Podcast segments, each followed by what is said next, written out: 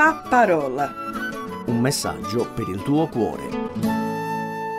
Cara ascoltatrice caro ascoltatore, bentornati per questa nuova puntata del programma La parola. Sono Luigi Schirro e da circa vent'anni mi occupo di programmi radio di ispirazione cristiana. Oggi vorrei meditare sul potere della parola. Che cosa significa?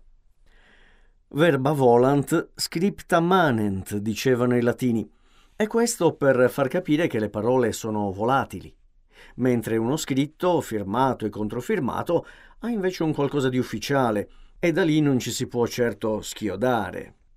Il mondo ha bisogno di garanzie, e quindi utilizza documenti scritti, mentre le parole hanno un peso ormai quasi, se non proprio, inconsistente, soprattutto ai giorni nostri.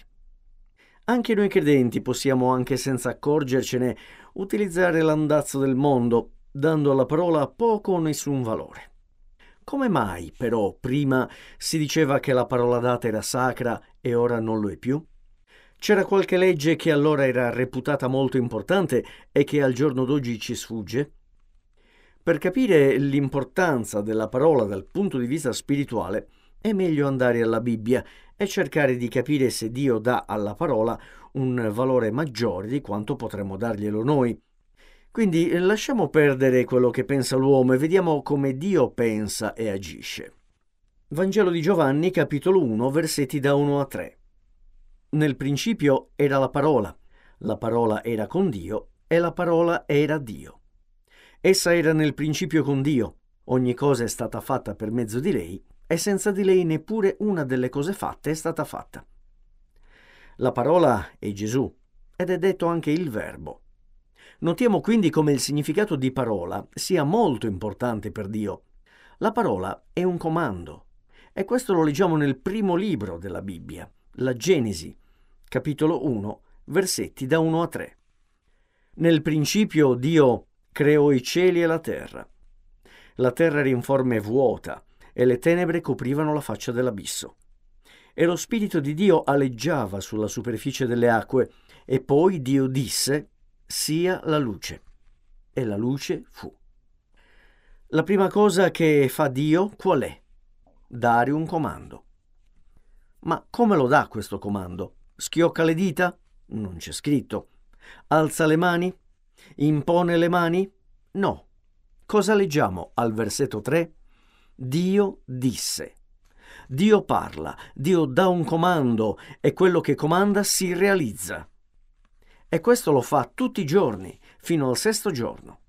Infatti, nel libro della Genesi, capitolo 1, al versetto 26 e 27, poi Dio disse, Facciamo l'uomo a nostra immagine e a nostra somiglianza e abbia dominio sui pesci del mare, sugli uccelli del cielo, sul bestiame e su tutta la terra e su tutti i rettili che strisciano sulla terra.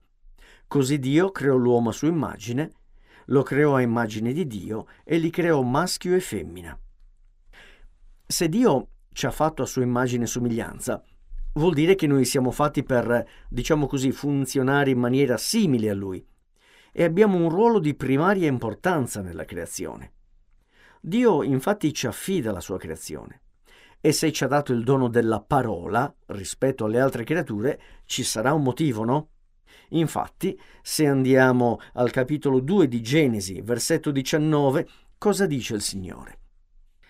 Avendo formato dalla terra tutti gli animali dei campi e tutti gli uccelli del cielo, li condusse all'uomo per vedere come li avrebbe chiamati e perché ogni essere vivente portasse il nome che l'uomo gli avrebbe dato. Cosa ci fa comprendere questo versetto? Dio si compiace di dare all'uomo il compito di classificare gli animali. E come lo fa? Con la parola.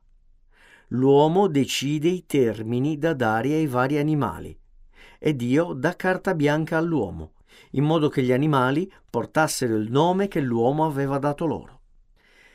Ma venendo al Nuovo Testamento, L'esempio per eccellenza del potere della parola, da chi ci viene? Dove si trova? Gesù. Da Gesù e dal suo ministero narrato nei Vangeli. Su cosa era incentrato il ministero di Gesù? Sulla parola di Dio e su tutto quello che è in potere della parola di Dio. Facciamo subito un esempio. All'inizio del ministero di Gesù, quando viene tentato dal diavolo nei 40 giorni nel deserto, che cosa risponde? Matteo capitolo 4, versetto 4. Ma Gesù rispondendo gli disse, sta scritto, l'uomo non vive di solo pane, ma di ogni parola che procede dalla bocca di Dio. E più avanti si parla di fede e di parola. Matteo capitolo 8, versetto 8, quando dice il centurione rispose Signore, io non sono degno che tu entri sotto il mio tetto, ma di soltanto una parola e il mio servo sarà guarito. Perché anch'io sono un uomo sottoposto ad altri e ho sotto di me dei soldati e dico a uno va, egli va, e un altro vieni ed egli viene, e al mio servo fa questo ed egli lo fa. Al centurione bastava una parola da parte di Gesù, perché riconosceva la sua autorità.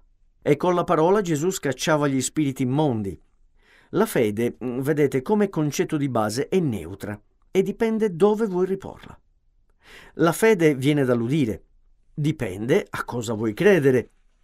Puoi usarla per riporla in Dio, o puoi usarla per riporla in altre cose, tipo il calcio, la politica o qualsiasi altro esempio. Questo per dire che quando Dio parla, crea qualcosa. Ma attenzione, anche noi quando parliamo creiamo qualcosa. E questo perché noi siamo pienamente responsabili delle parole che pronunciamo. Tanto è vero che saremo giudicati in base alle parole oziose e improduttive che avremo detto. Figuriamoci se dovessimo dire parole maligne. Al Vangelo di Matteo, al capitolo 15, dal versetto 22 al versetto 28 leggiamo. Ed ecco una donna cananea di quei luoghi venne fuori e si mise a gridare Abbi pietà di me, Signore, figlio di Davide mia figlia è gravemente tormentata da un demonio. Ma egli non le rispose parola. E i suoi discepoli si avvicinarono e lo pregavano dicendo Mandala via, perché ci grida dietro. Ma egli rispose Io non sono stato mandato che alle pecore perdute della casa di Israele. Ella però venne e gli si prostrò davanti dicendo Signore, aiutami. Gesù rispose Non è bene prendere il pane dei figli per buttarlo ai cagnolini. Ma ella disse, Dici bene, signore, eppure anche i cagnolini mangiano delle briciole che cadono dalla tavola dei loro padroni. Allora Gesù le disse, Donna, grande è la tua fede, ti sia fatto come vuoi. E da quel momento sua figlia fu guarita. A questa donna le è stato fatto secondo la sua fede. E noi parliamo e facciamo discorsi in base alla nostra fede e a quello in cui crediamo. Le parole che noi pronunciamo, quindi, Sembrerà strano, ma hanno un potere. Le parole che ci escono dalla bocca possono essere un laccio e ci possono dominare e anche far cadere. Possiamo essere legati dalle nostre stesse parole. Vi propongo tre versetti da memorizzare. Matteo capitolo 12, versetti 34, 36 e 37. Gesù dice, razza di vipere, come potete dire cose buone essendo malvagi? Poiché dall'abbondanza del cuore la bocca parla. Versetto 36. Io vi dico che di ogni parola oziosa che avranno detta, gli uomini renderanno conto nel giorno del giudizio. Poiché in base alle tue parole sarai giustificato e in base alle tue parole sarai condannato. Cosa dicevamo all'inizio? Solo scritto è utile e le parole non servono a nulla? Il problema è che soprattutto oggi si parla con leggerezza, senza meditare bene quello che ci esce dalla bocca. Dall'abbondanza del cuore la bocca parla. Quindi, di cosa parliamo di solito? Parliamo sempre di problemi? Non lamentiamoci se non riusciremo a uscirne. Salomone dice, nel libro dei Proverbi, capitolo 6, versetto 2, sei preso dalle parole della tua bocca. Stiamo attenti, non dobbiamo dimenticarci mai che noi siamo osservati da miriadi di angeli, sia quelli di Dio e sia quelli decaduti. E il nemico sta molto attento a quello che proclamiamo e diciamo.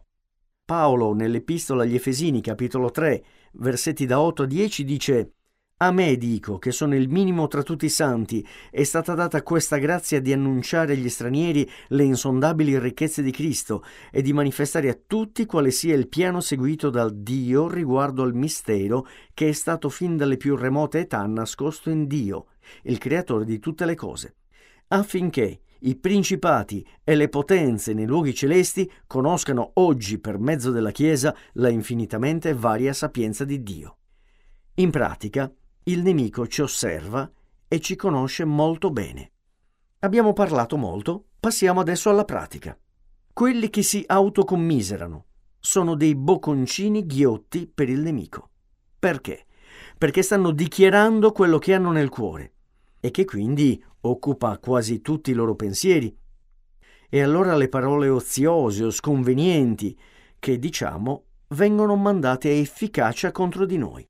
Nei film polizieschi americani si sente spesso dire tutto quello che dirai potrà essere usato contro di te. Ed è vero. E c'è di più. Se io come cristiano mi lamento in continuazione che sono malato, non ho soldi, ho problemi in famiglia, ho problemi al lavoro e metto enfasi giorno dopo giorno sempre le solite cose, è ovvio che cada nella depressione e nello scoraggiamento. E lì sono condannato dalle mie parole. Perché oltre che fare il gioco del nemico, che si attacca alle mie parole, sto anche indirettamente dicendo a Dio che lui non può risolvere i miei problemi. È un figlio che dice a un padre Papà, io non mi fido di te, tu non mi puoi aiutare. Come pensate che si possa sentire quel padre? Capiamo ora perché le parole vanno meditate e non dette con leggerezza? Capiamo ora l'importanza delle parole che ci escono dalla bocca? Nel momento in cui diciamo non posso, non riesco, sono uno schifo, bene, allora sono vinto sono legato dalle mie parole. Perché vogliamo concentrarci sulla negatività delle nostre parole anziché su quelle produttive? Perché siamo così stupidi da alimentare il potere del nemico su di noi anziché essere dei canali portatori di buone parole? Concludo con alcuni versetti. Paolo agli Efesini, capitolo 4, dal versetto 29 al versetto 32 nessuna cattiva parola esca dalla vostra bocca. Ma se ne avete qualcuna buona che edifichi, secondo il bisogno, ditela, affinché conferisca grazia a chi l'ascolta. Via da voi ogni amarezza, ogni crucio, ira e clamore e parola offensiva con ogni sorta di cattiveria. Siate invece benevoli, misericordiosi gli uni verso gli altri, perdonandovi a vicenda come anche Dio vi ha perdonati in Cristo. Seconda epistola di Paolo ai Tessalonicesi, capitolo 2, versetti 16 e 17. Ora lo stesso Signore nostro Gesù Cristo e Dio nostro Padre, che ci ha amati e ci ha dato per la sua grazia una consolazione eterna e una buona speranza, consoli i vostri cuori e vi confermi in ogni opera buona e in ogni buona parola. Confermati quindi in ogni buona parola, che meraviglia essere confermati da Dio ogni volta che diamo buone parole e diciamo buone parole. Concludo con eh, il versetto della prima epistola di Pietro, capitolo 1, versetto 23, che dice perché siete stati rigenerati non da seme corruttibile, ma incorruttibile, cioè mediante la parola vivente e permanente di Dio, Gesù, la nostra parola vivente. Amen.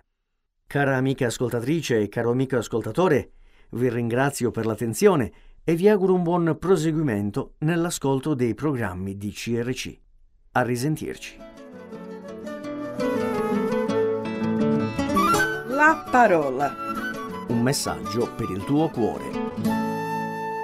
Se ti è piaciuto questo programma, allora scarica l'app di CRC e scopri di più. Condividilo con gli amici.